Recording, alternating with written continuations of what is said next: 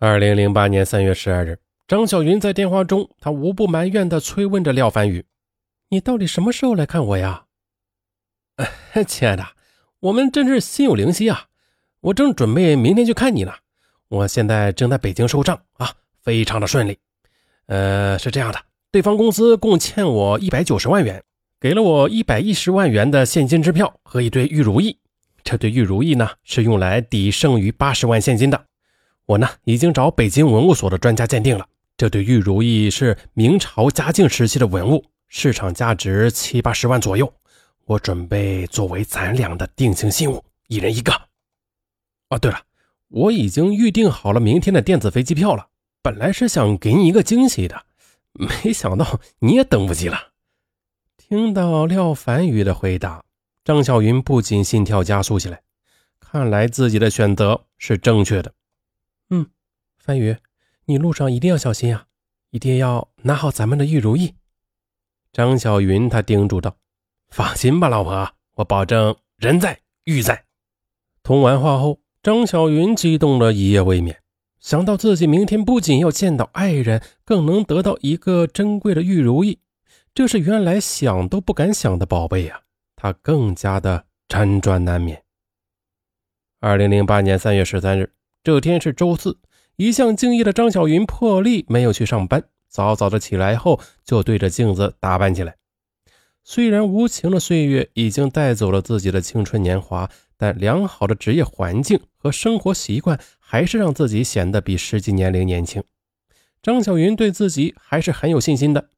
早上八点，张小云就迫不及待地给廖凡宇发短信：“凡宇，你现在出发了吗？”廖凡宇回道：“刚从酒店出来，准备打车去首都机场。我是中午十一点的飞机，放心吧，下午就能见面了。”张小云，她真是恨不得能泪生双翅，飞到上海虹桥机场去接机呀。上午九点，张小云的手机突然响了，哦，是廖凡宇的电话。凡宇，你到机场了没有啊？张小云急切地问道。哎呀，老婆，我终于到首都机场了，刚下车呢。不过我钱包 落在出租车上了。不过玉如意还在我手上啊。那个出租车已经走了，我也没有记下车牌号码。我身上现在没有现金，没办法取票啊。那你打零幺零六零八九九七五七啊，这个首都机场的电话问问，呃，能否异地汇款把我的飞机票取出来？听到玉如意没有丢。张小云是略感宽心，同时啊，也感到好事多磨。嗯，好的，范宇，你别着急，我这就打电话。张小云拨通电话后，传来电话提示音说：“你好，欢迎致电首都机场，国际购票请拨打八零幺，国内购票请拨打八零二，安检处请拨打八零三。”听完提示后，张小云就将电话转到了八零二，一个机场工作人员马上接听了电话。张小云，他急切地将发生的情况叙述了一遍，询问能否异地交款取票。接线员说可以，并且给了一个工商银行的账户，并说向这个账户里充值一千八百七十元后，廖凡宇就可以到五号售票窗口取票。询问完毕后，张小云迅速地给廖凡宇发了一个短信，说马上就去汇款，让他耐心地等一会儿。张小云发完短信后，立即赶往最近的工商银行，向机场提供的账号里面汇款一千八百七十元。过了大概半个小时左右，张小云便收到廖凡宇的短信：“老婆，机票已取出，放心吧，一会儿就可以登机了。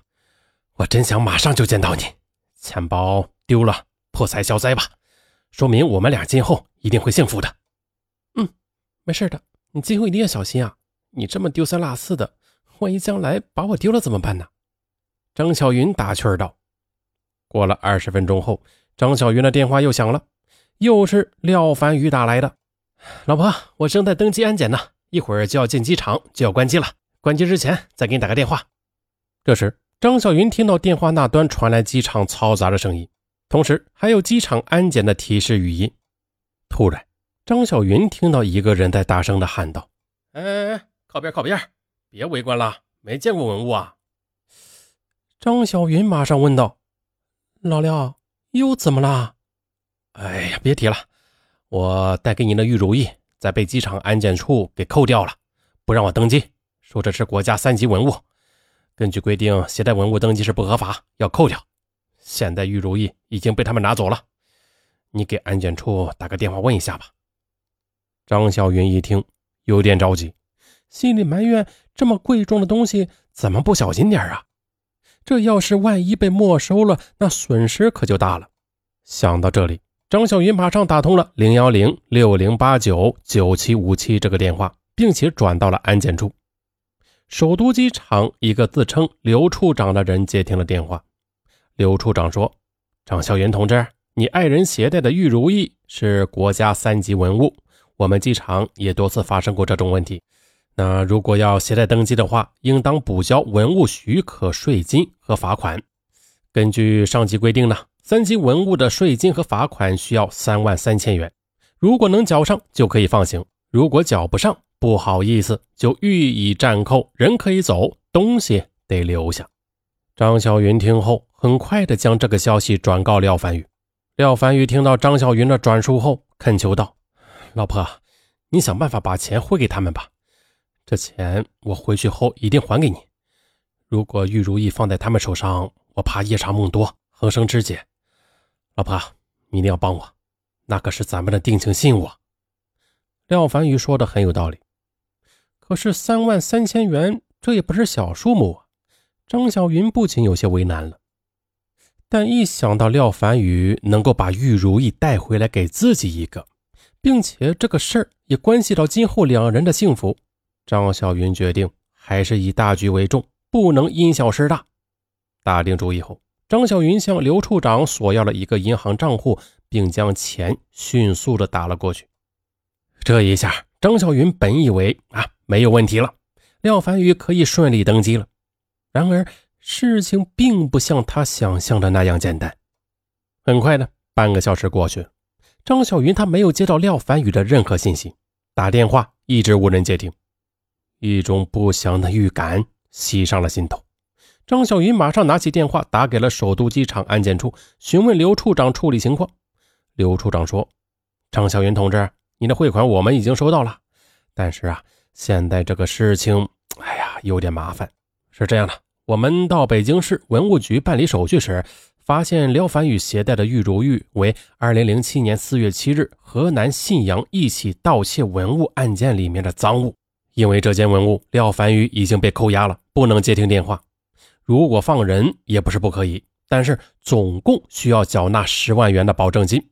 你已经缴纳了三万三千元，再缴纳六万七千元，我们就可以放人，并且随同玉如意一起放行。如果不缴纳也可以，我们就交给机场公安局进行处理。张小云马上提出要求和廖凡宇通话，很快电话接通了。廖凡宇一字一顿地说：“老婆，对不起。”本来想给你带一个礼物，没想到惹出这么大的麻烦。老婆，你想办法把钱汇给他们吧，我不想让公司的人知道，更不想让公安局的人介入，否则麻烦就大了。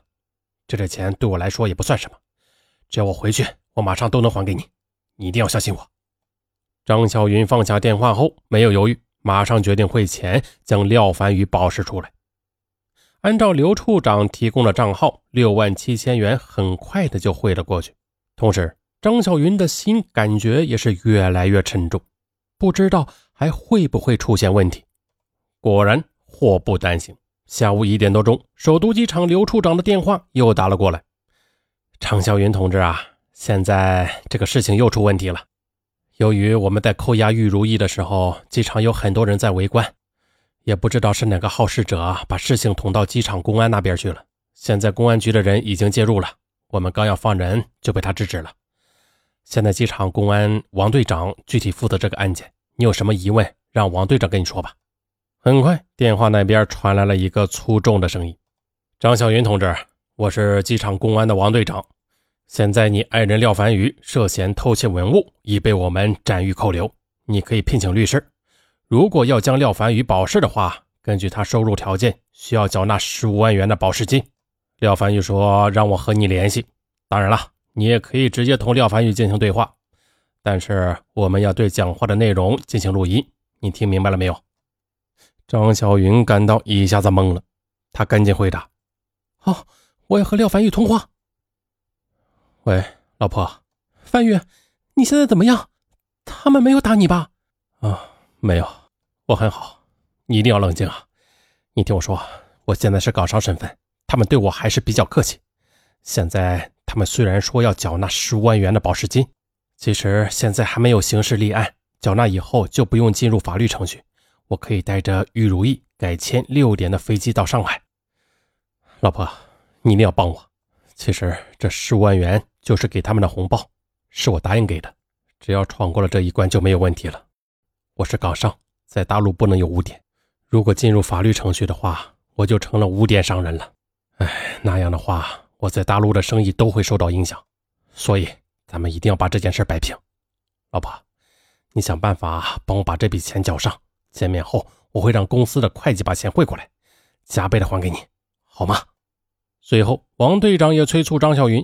你尽快想办法筹钱。现在我们可以帮你们捂着，如果让我们局长知道了，那就麻烦了。并且我们也调查了，廖凡玉在大陆没有不良记录。